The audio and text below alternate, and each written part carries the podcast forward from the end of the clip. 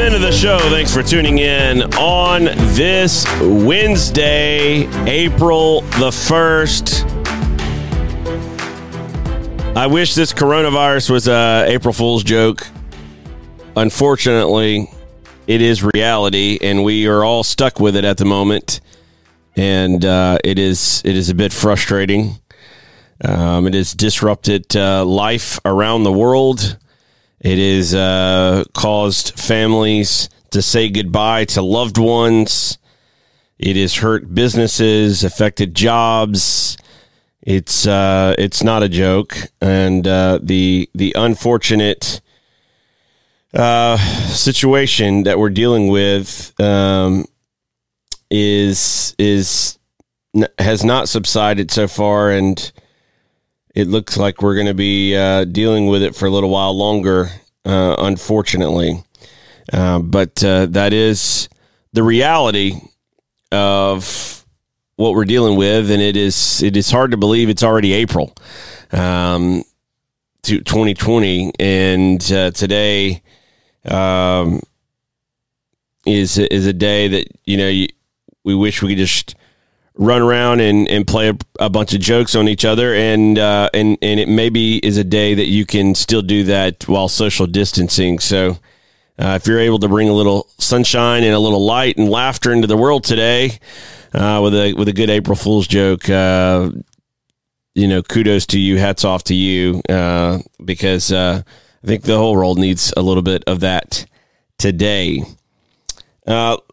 Last week, we didn't get to a story that we wanted to cover, and we're going to look at a little bit of it here at the top of the show today.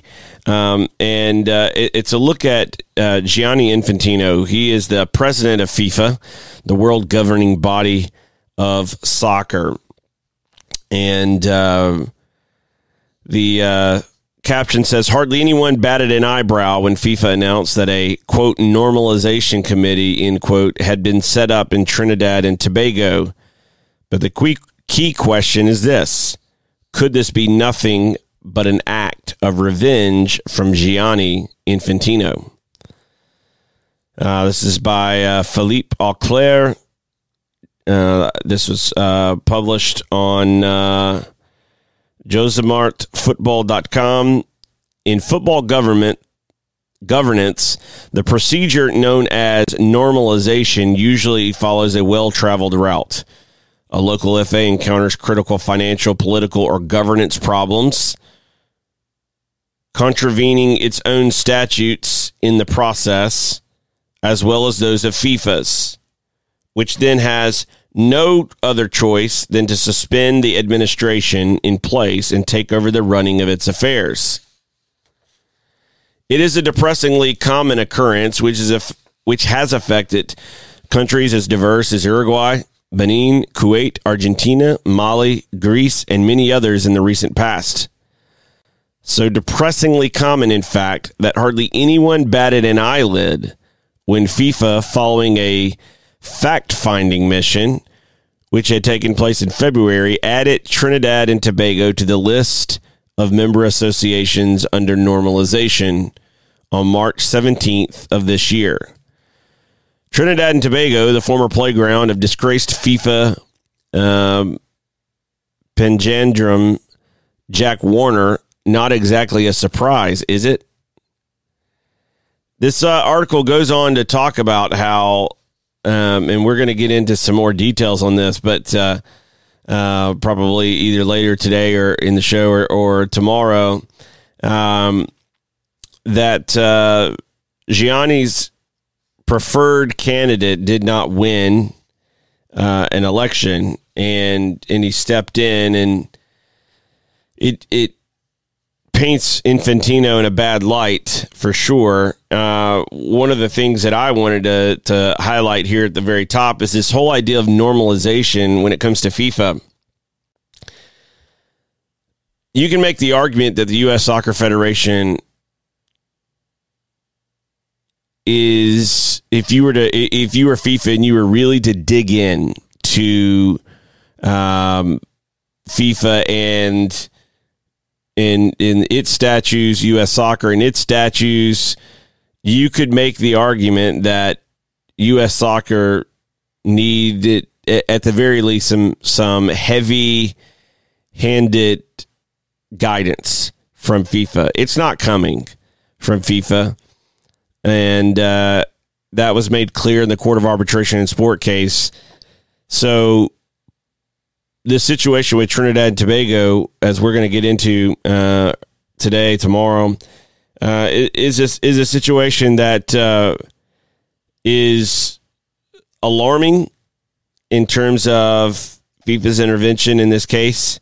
It is also a situation where we look at our own federation and just see how much has been going wrong for so long. And it's what makes those who have been involved in leadership for so long, it's so disappointing that it's not a bold vision to change. It's not there's not a big desire to change by and large from the leadership standpoint to correct the issues that we're seeing. We have all kinds of FIFA compliance issues, and it goes beyond that. It goes into just the culture of the federation, the culture of leadership, the internal structure of the federation, the membership, voting weight. There are all types of scenarios where the federation, if you were to get an organizational audit, it is just not running efficiently, and it's not running well, and it's not running for the benefit of all of its members. It is running for a select few members, and everyone else who is at or near the top are essentially in a situation where they are forced to go along or they don't get a paycheck. It's an issue that goes beyond just one simple thing here. People think that there's one little fix to this federation. It's not. There's a lot of things that have to change, a lot of things that need to be corrected, a lot of things that, quite frankly, are disturbing, alarming. And we talk about those a lot on the show, and every time you go into, this committee, or you look at how this, project is run or this program is administered, you see the overall culture and the overall issues plaguing the federation show themselves time and again. So it doesn't matter, if we get this one thing right, is it going to stay right without systemic change? And that requires leadership change, and doubling down like we did recently with Will Wilson coming in from Wasserman Media Group and his deep ties with Don Garber and Soccer United Marketing and MLS. That's not a step in the right direction. That is, from an optic standpoint, that's doubling down on the aspects of the federation that need to be corrected. And so to bring in a leader from there and claiming that is where we need to go, that's troubling. And so it is all an issue to me where we need to do better, we need to get better, etc. So we'll get into more of that either later in the show or tomorrow. Coming up here after the break, we're excited to have on the captain of our U.S. men's deaf national team, and Trip Neil is going to join us here in just a moment, and excited to learn about his story and learn about USA Deaf Soccer and what they're doing to bring the game and raise the game. And I heard him speak at the AGM in Nashville about a month and a half ago, and I wanted to bring him on for him to tell his story as well as tell the story of his national team. So that's coming up right after the break. Our sponsor this half hour is Duktig Brand, D-U-K-T-I-G brand.com. There's never been a better time to reorder if you already have some stock, or if you've never placed an order. To do that as well, go to duktigbrand.com, place an order, use promo code DWSHOW. You'll get 10% off of that order. And you're sitting there going, well, what is he talking about? What order am I placing? You're going to go to duktigbrand.com and you're going to find great soccer journals, soccer coaching notebooks, resources, apparel. If you are serious about the game as a player or as a coach, a goalkeeper, whatever the case, you owe it to yourself to go to duktigbrand.com and buy you some of their waterproof paper. I mean, that alone. I know for some of you it might be hard to get outside, but for others, go on and get stocked up for when you can get back outside. Do it today at duktigbrand.com. Use promo code DWSHOW. You'll get 10% off of your order. We'll be right back with Trip Neil after this.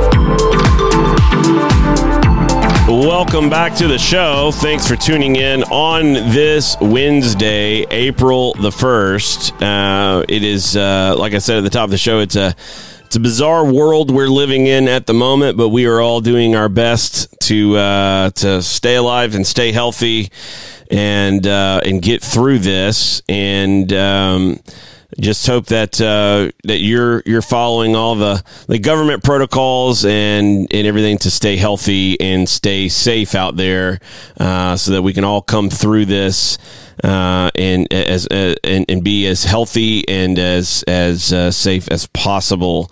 Our guest today, we're really excited to have on the show, is Trip Neil, and he is the captain of the U.S. Deaf Men's National Team. Trip, welcome to the show. How are you today?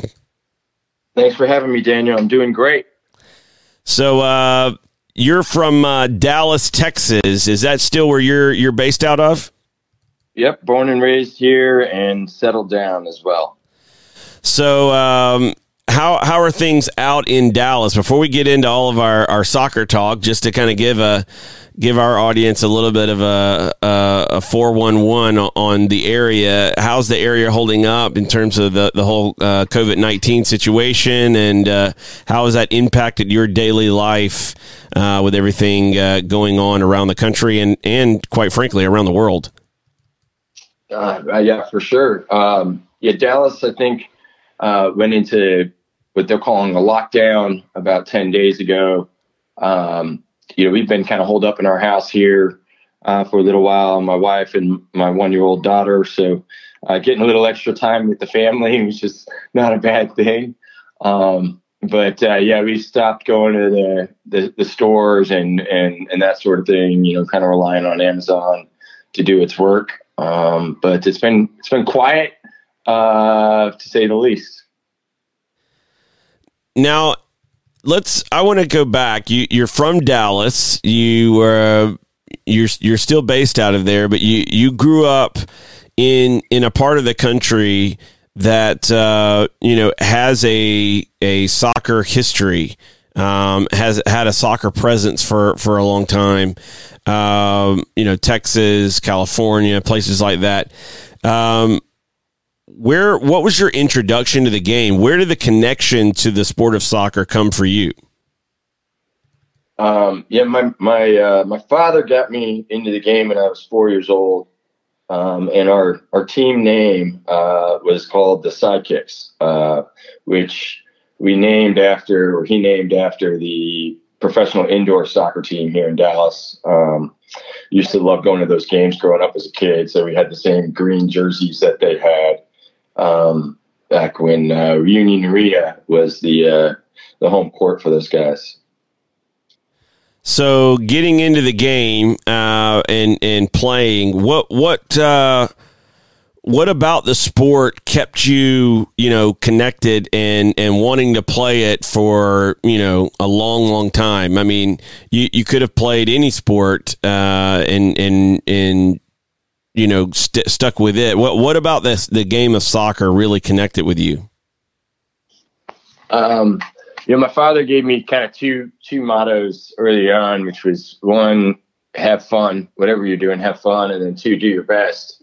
And so soccer was obviously fun for me at an early age. And, it's fun when you're scoring goals and, winning games. So that kind of happened at an early age for me, and fell in love with the game. Enjoyed going, like I said, to the Dallas Sidekicks games, and then loved the competitive nature of the sport, competing to win and get better, whether that's by myself in my backyard or in practice or in games. So I've always loved that, and feel blessed, even at the ripe young age of 35, to still have two good legs and be able to play for the Deaf national team. So let's go through. Growing up, you played. Did you play in high school, and where did your introduction and connection to the U.S. Deaf Soccer, Deaf Men's National Team program, where did that connection come from later on? Absolutely. I joined a club team called the Comets 85 here in Dallas, which has since morphed into the FC Dallas umbrella. All these club teams locally have kind of merged into some of the bigger clubs. My coach was a German by the name of Horst Bertel, and he did a good job of positioning us for college opportunities, whether that was the Disney Showcase, Dallas Cup, things like that nature. So we got some exposure there. I also went to some ID camps myself. Ended up getting an opportunity that I was in love with at Johns Hopkins University. And so played my freshman year at Johns Hopkins, and then it was during my sophomore year that I connected with a former deaf player on the Johns Hopkins University men's varsity team that wasn't playing when I was playing, but he connected with me and found out that I was deaf and introduced me to the deaf national team, invited me for a tryout in 2004. And then in January of 2005, I was in Australia representing USA at the Deaflympics out there. So, in terms of the deaf soccer program, what was it like getting to wear the jersey for the first time and kind of going to the Olympics for you? Had this been something that you dreamed about, or was this something like you learned about along the way? And describe that experience for us. Oh, for sure. Yeah, it was a childhood dream of mine to play for the national team. Obviously, I didn't know there was a deaf national team, but I can remember, running extra sprints or taking extra shots saying, if I make this, or if I run this last one, that'll give me a better chance to make the national team. I did ODP growing up. So that was fun to be a part of the Texas State ODP team. Once I got to acquainted with the deaf national team, I mean, we had I remember our first set of jerseys actually had our last name on it. So, opening that from the wrap and getting to wear that and, just be around other USA deaf athletes at the Deaflympics, getting to watch deaf basketball and swimming and see what they're all about and travel around the world. It felt amazing, absolutely unbelievable. And, The interesting part for me was, I wasn't born deaf. I became deaf when I was 1.5. Did some deaf school and speech therapy until kind of the kindergarten, first grade level, and then went mainstream.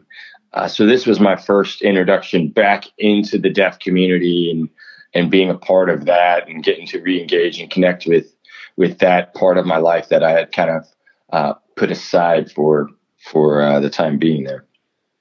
In terms of, I know, like with a Paralympic national team, I'm sure with the deaf national team, what are the, I don't know if the word qualifications is the right word to use here. So, my question is, what qualifies someone to be, for example, on the deaf national team? I'm trying to not ask the stupid question here, but in terms of, is it a certain amount of loss of hearing? Is it full deafness? What are the requirements to be in the program and a part of the team?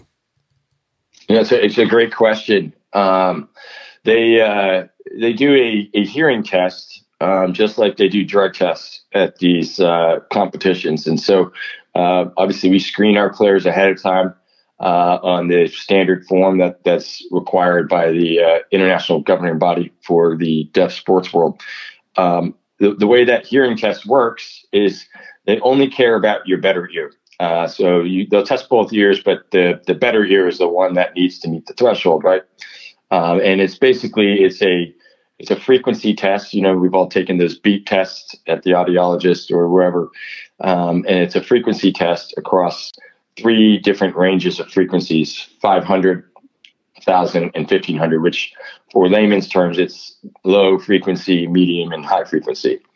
And your average score across those three frequencies needs to be 55 decibels or worse, meaning higher. So on average, you need sound to be 55 decibels to be able to hear it audibly, to pick it up. But when we get into competition, what they do at the competition is they tell everyone if they have a hearing device, which some people are deaf to the point where hearing devices don't even help them. But if they do, they have to remove those hearing devices, quote, to level the playing field. So everyone's got those hearing devices removed. It's as if you're playing with earplugs in your ears. And It's a level playing field at that point in time. So for you and your teammates, communication, how do you achieve that? And are there or have there been times with the way that you guys try to communicate with one another? Have there been times where that's proved difficult? Maybe certain environments, whether nighttime versus daytime or any of that. What kind of issues or challenges have you guys faced in the past when it comes to communicating as a team? Yeah, communication is key in any sport, right? And we certainly have our challenges. So give you a makeup of the team, and this is true for the women's deaf national team as well, because we've got two programs under the Deaf Soccer Association. But most of the players rely on sign language, right? ASL. There's a handful of players like myself who just don't use ASL. We were able to get by with a hearing aid or cochlear implant and aren't engaged in the deaf community on a day-to-day basis where the ASL is retained. But sign language, visual cues are key. And then we've been very fortunate to have two amazing volunteers, one with the deaf men's team, which her name's Jackie Jones. She's based out of Pensacola, Florida, and the other is Amanda Newcomb with the Deaf Women's National Program. They're two interpreters who literally they stand right next to the coach and interpret messages from the coach to the players and from the players back to the coach. And so every training camp we go to, every game, every practice, whatever it is, team meeting, they are there to help carry the message, the direction it needs to be carried. And then as players, We'll eye contact during the game, using arms, motioning where you're going to be, where you want the ball. Most of us, just because we don't have a strong sense of hearing, have developed stronger senses of visual cues and that sort of thing. And so we're able to kind of tell where someone might be or where the next best place to go with the ball might be. Yep. So the structure in terms of playing, is when you guys go out to play and as the national team, are you playing 11v11, 7v7? What's the setup and how has the team fared over the last few years? So we play 11v11. It's the exact same game you see on TV with the national teams, the hearing national teams, right? The only difference in our game, obviously, is all of our players can't wear hearing aids, so that they're all deaf on the field. And then the center, the referee, carries a flag instead of a whistle, so there's a visual cue for when to stop play. But in terms of how we fared over the last few years, and quite honestly throughout history, it's almost exactly like the teams that you're familiar with, the women's national team and the men's national team. So on the men's side, we will pull off the greatest upset and just have the highest of highs, beat a team that we really don't have any business beating. And then we'll do a Trinidad and Tobago. We'll lose to a team that we have absolutely no business losing to. So we kind of ride through that wave. The best we've ever finished is fourth place in the 2008 Deaf World Cup. The big highlight there was beating an Italian team that had Serie B players on their team, so some professional soccer players on their team. We beat them in the quarterfinals, and which went into a shootout, overtime and a shootout, and then ended up losing to Turkey in the semifinals there, had a goal called back in overtime and then lost to them in penalties. Turkey then went on to lose in penalties in the final. So we were kind of right there in 2008. And then for the women's program, just like we expect our women's national team on TV, They're expected to win every game, and they actually have. So they've never lost an international match. They've won 2 Deaf World Cups. They've won 3 Deaflympics, and they take care of business on and off the field. They're a well-run program. They find phenomenal deaf athletes to join their team. They're well coached. Amy Griffin is a former national team player. She was a national team goalie, a gold medal winner with the '91 squad, and Joy Fawcett, who's also in the Hall of Fame here in Dallas, is the assistant coach, and they, I mean, they know how to win the gold. So they're a well-run team. They set the standard for kind of what not only deaf soccer should look like, but deaf sports in our country. So let's go there. Let's talk about USA Deaf Soccer and the Deaf Soccer Association. What is the makeup of the organization, and what is its status and role within the federation? Sure. So we have a board. It's got 9 members on the board. 8 of the members are players, deaf players. So the guy who's handling our website is the deaf men's national team goalie. The guy who's handling the finances is a deaf forward.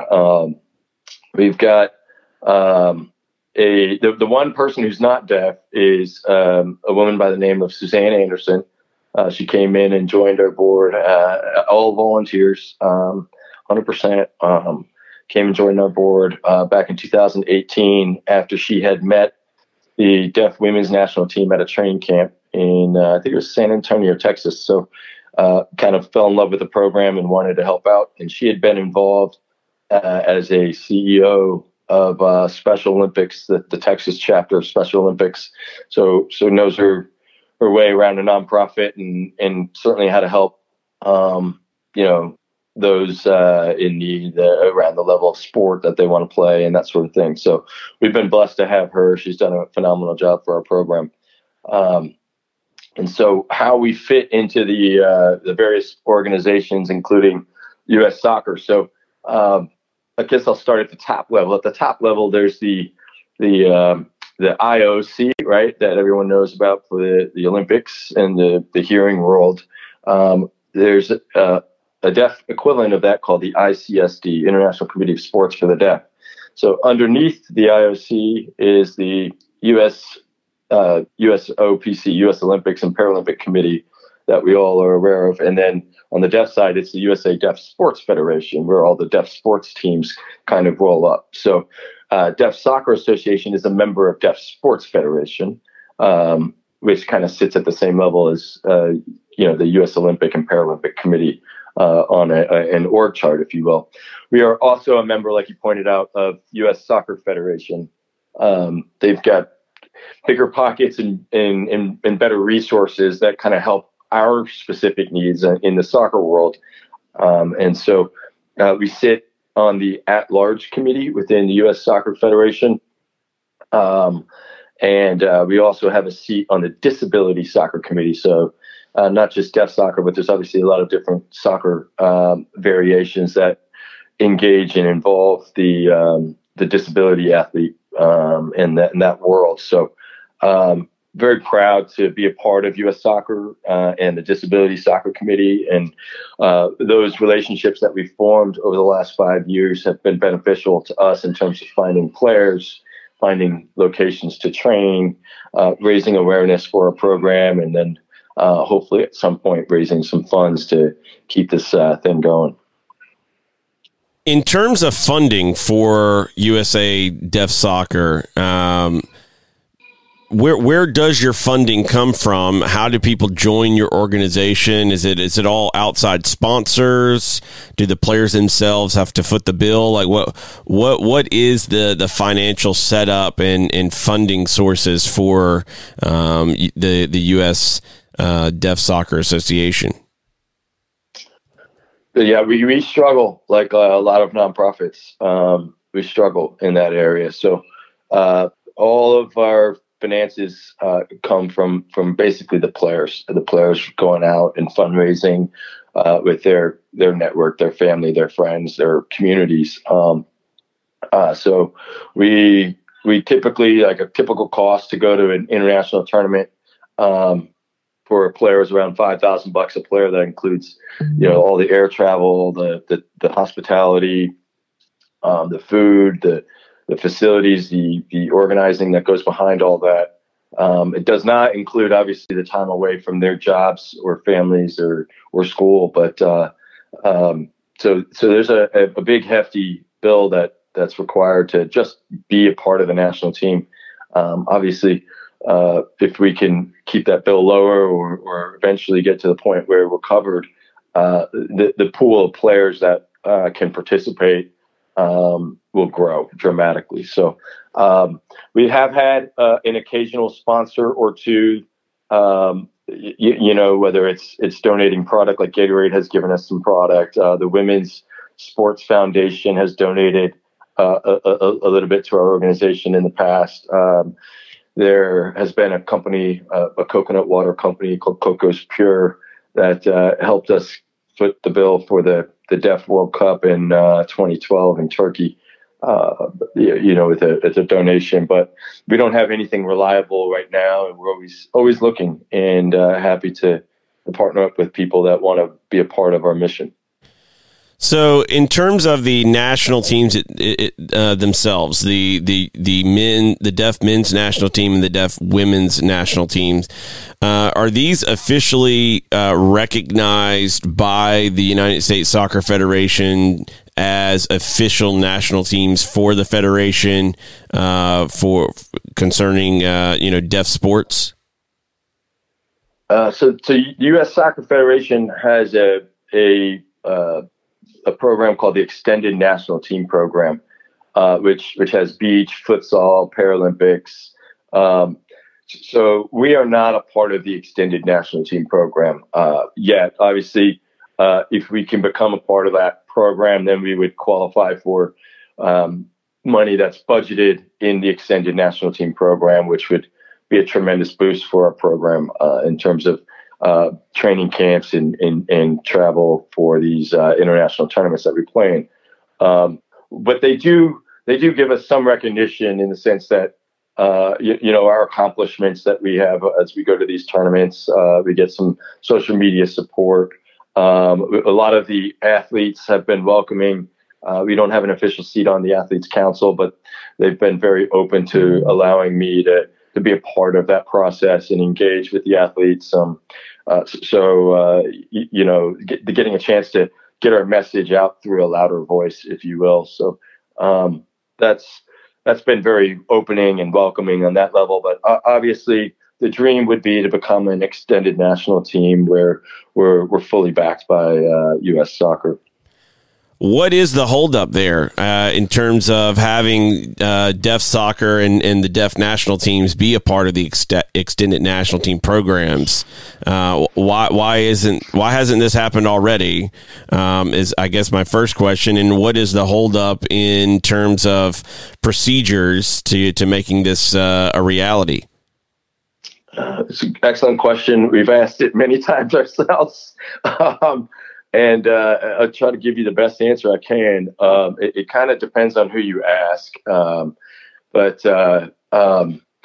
know, we are not under the U.S. Olympic and Paralympic Committee. We're under the Deaf Sports Federation. And so there's an act that was a congressional act called the Ted Stevens Sports and Amateur Act that requires any national governing body for an Olympic sport to support the Paralympics as well. There are rumors as to whether the draft version included Deaflympics, which would have been a blessing for us if it had in the final version. It didn't. And so we're kind of cast out on the side a little bit there. Deafness isn't quite as noticeable a disability as some of the other disability soccer groups that are out there. Just from watching visually, you can't tell if someone's deaf necessarily. FIFA has not formally recognized us, though they've acknowledged kind of the deaf sports world and acknowledged kind of you know, the different tournaments, the Deaf World Cup and the Deaflympics. So because the Olympic bodies and the FIFA body hasn't formally recognized us, there's been no push for U.S. soccer to formally recognize us. It's not to say they can't do it. They can. It's just a question of getting in front of the right people and getting enough of those right people to agree that this is the right step. From their perspective, they have to be careful too, because if someone just decides, hey, we're going to be a national team, please add us to the extended national team budget in line. You know, for example, I'm making this up, but if there was a senior national team, the 65 and like you see senior golfers in the senior tour or tennis tour or whatever the case may be, you know, then all of a sudden some seniors pull together a team and decide, hey, we're going to be a national team and go compete in senior World Cups. You need to fund us. It's a little different story. So I think that progress right now is being made around what defines an extended national team. There is no written definition, though the teams that have fit into that category have kind of checked the FIFA box or the Olympic Committee box, if you will. So we're fighting, we're working on it, and we hope that at some point in the near future we'll be a part of that program, because I know there's a lot of folks within U.S. soccer across their entire federation, as well as particularly within the Athletes Council, who would love to see that happen for us. So in terms of a procedure within the federation, have you been told what the actual process would be for the deaf national team programs to be officially recognized and welcomed into the extended national team program? Is this a bylaw change, I'm assuming, rather than a policy change? Is it a decision by the board? Have you gotten any specific direction in terms of the process of how the deaf national teams would be included and added to the extended national team program? We have not been given kind of the legal map on how to formally do that. Greg Fike, who kind of helped us become a member of U.S. Soccer Federation 5 years ago, has said that he would be willing to help us figure out that map, but we don't have that map yet. No, we've been asking for that.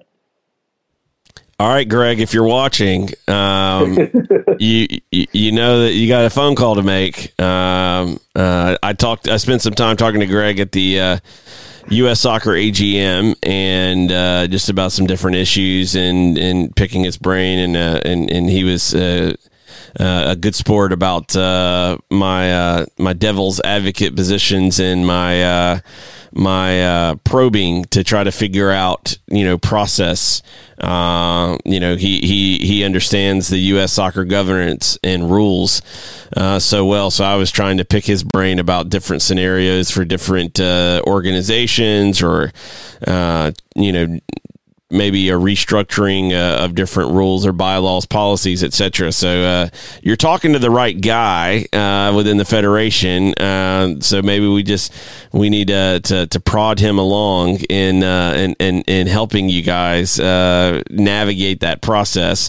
You got up and spoke at the U.S. Soccer AGM, and I felt like it was a very moving moment from the floor of the AGM, talking about your program and your teams. And representing, you know, the USA Deaf Soccer Association, and just kind of sharing, you know, the status of your program and your wishes for the program.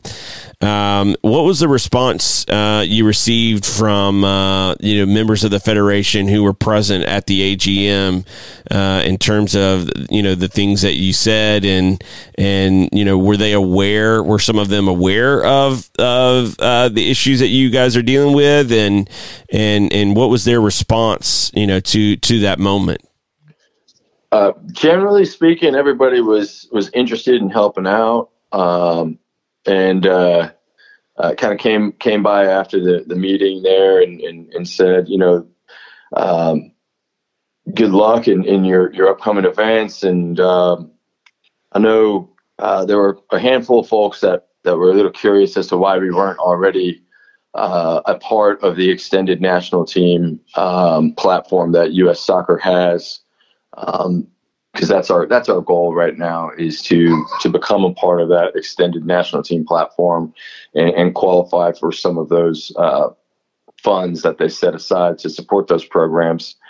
So a couple of good things actually transferred down the road for us after that speech. Someone from, I think it's the Las Vegas Lights. I can't remember the exact club name. I think it's a UPSL club that's out in Las Vegas. General manager attended the AGM and immediately put us in contact, or put his deaf player in contact with us, rather. So we've got a very talented, I think it's a 21 or 22-year-old kid that is going to attend the next U.S. Deaf Men's National Team tryout.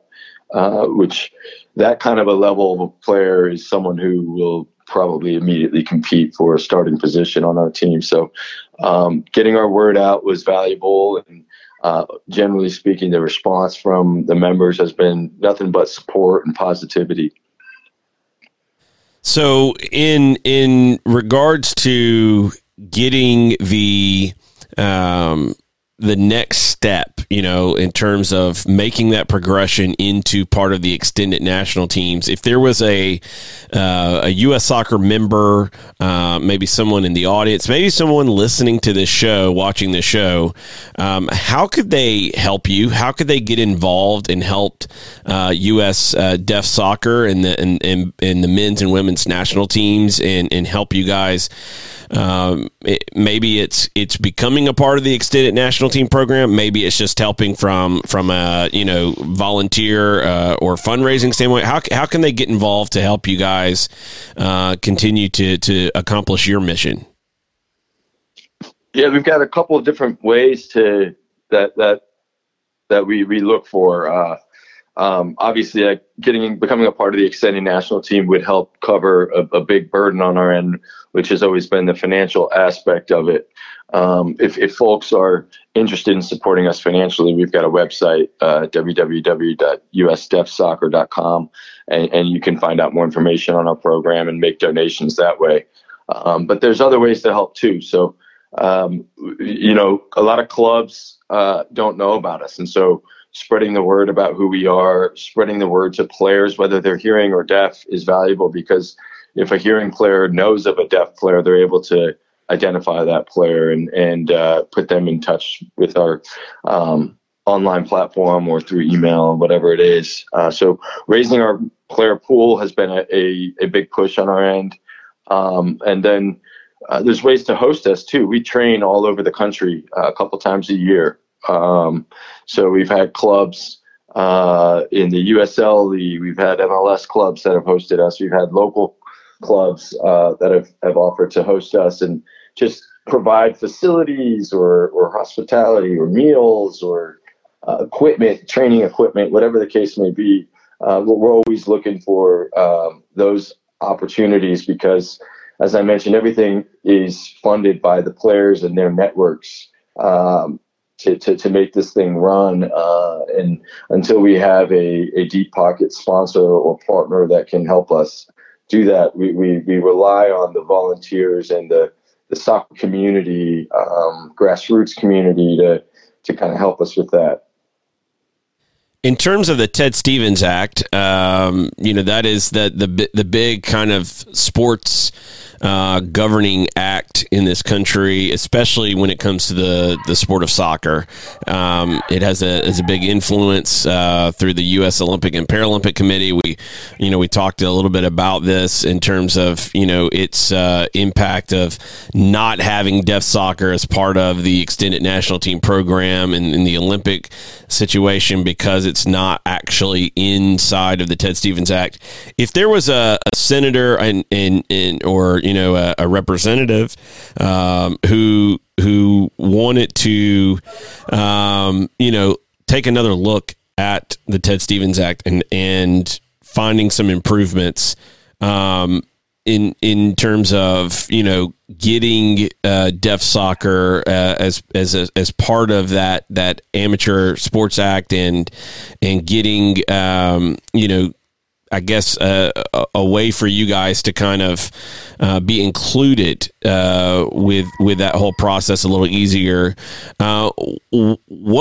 What people would they want to or need to try to get in touch with? Is it usdeafsoccer.com? Is it people there? Like, how would they, if there was somebody from one of those senators' offices or whatever, and of course, like right now, everything's crazy with the coronavirus, and they're just trying to keep the world afloat and the country afloat. But, you know, when this settles down, we get back to real life and normal life in terms of day-to-day activities. I think there's an opportunity for this Ted Stevens Act to get revisited and revised and reformed. It has been in the past. What recommendations would you have there in terms of getting U.S. Deaf Soccer included or part of that conversation? That would be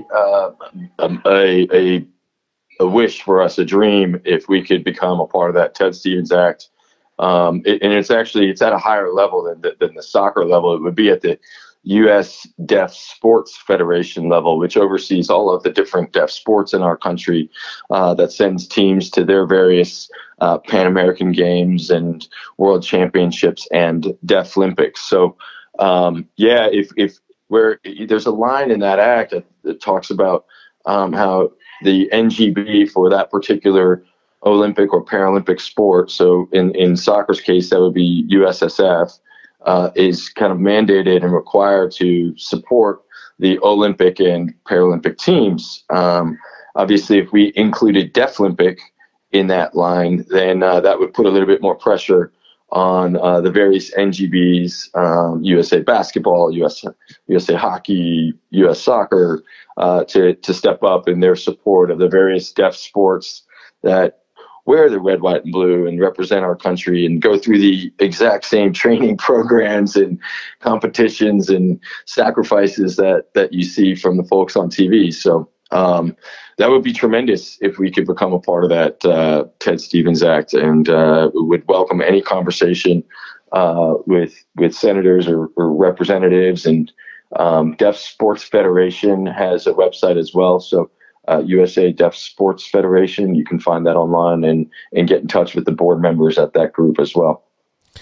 In terms of your career, you've been playing with the deaf men's national team for a while, and you're the current captain.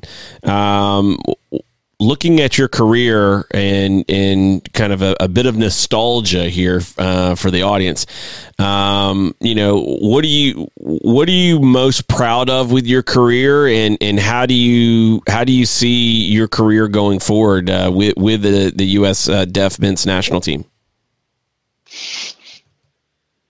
I'm first and foremost just proud to have been a part of it, be able to wear the red, white, and blue, go represent my country on a world stage.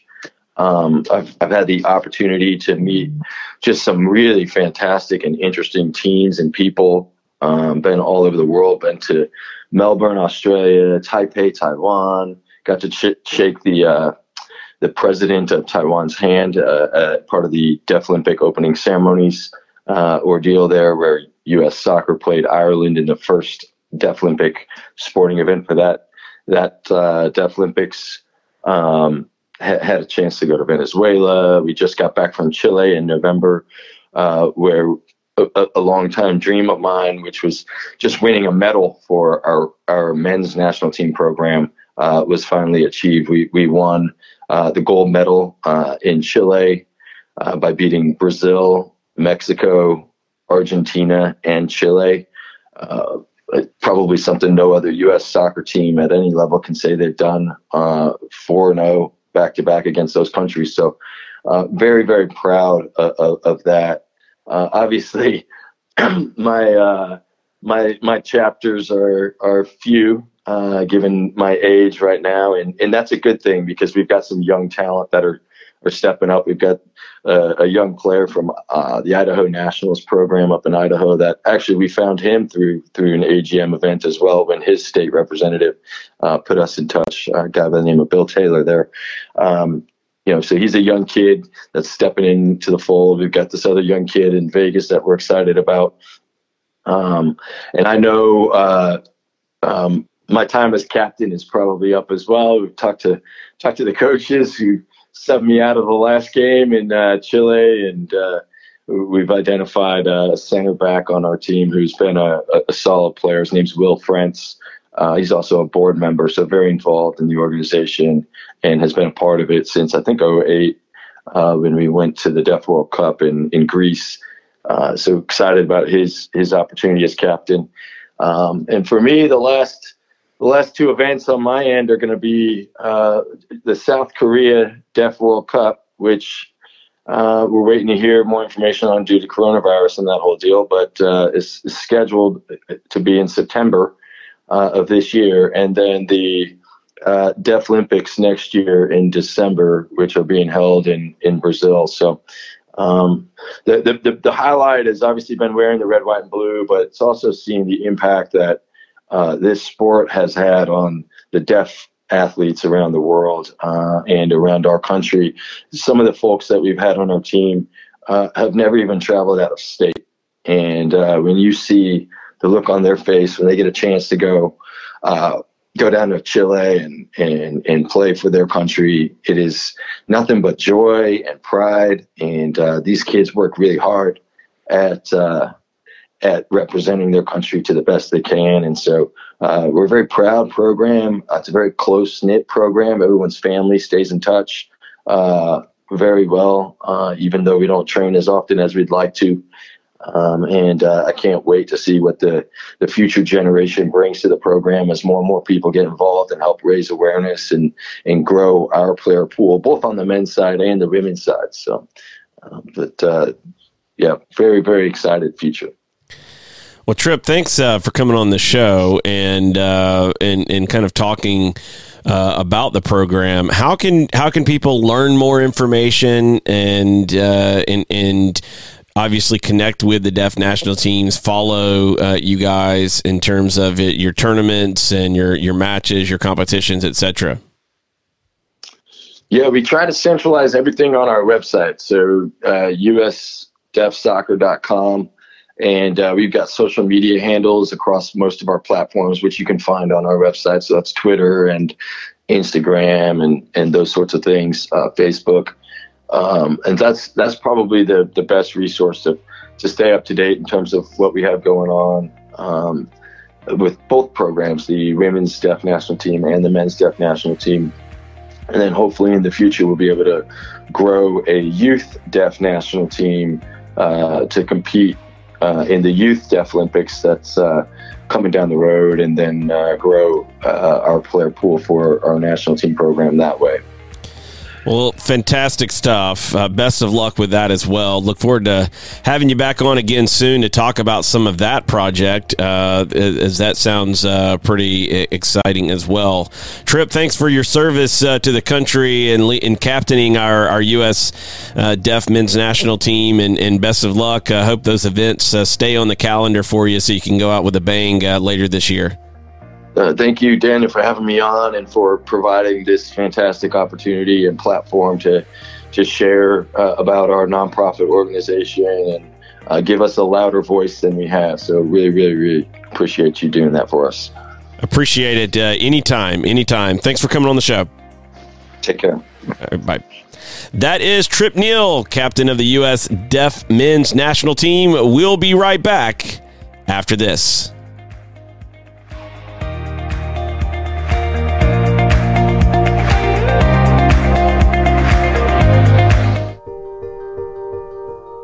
No one, no man, no woman, no child should ever have to drink green water with bugs, with algae, with disease in it. Bad water and a lack of toilets kills more people than all the wars in the world. We know how to bring clean drinking water right now to every single person on earth. And when you can bring water into communities, it truly transforms them. It changes everything. Right? You could know that you'd made a difference. You could know that you had truly impacted the life of a family, of a community, of a region. There was either clean water or there wasn't. We believe in a world where every single person has clean and safe water to drink, and we will continue fighting until that happens.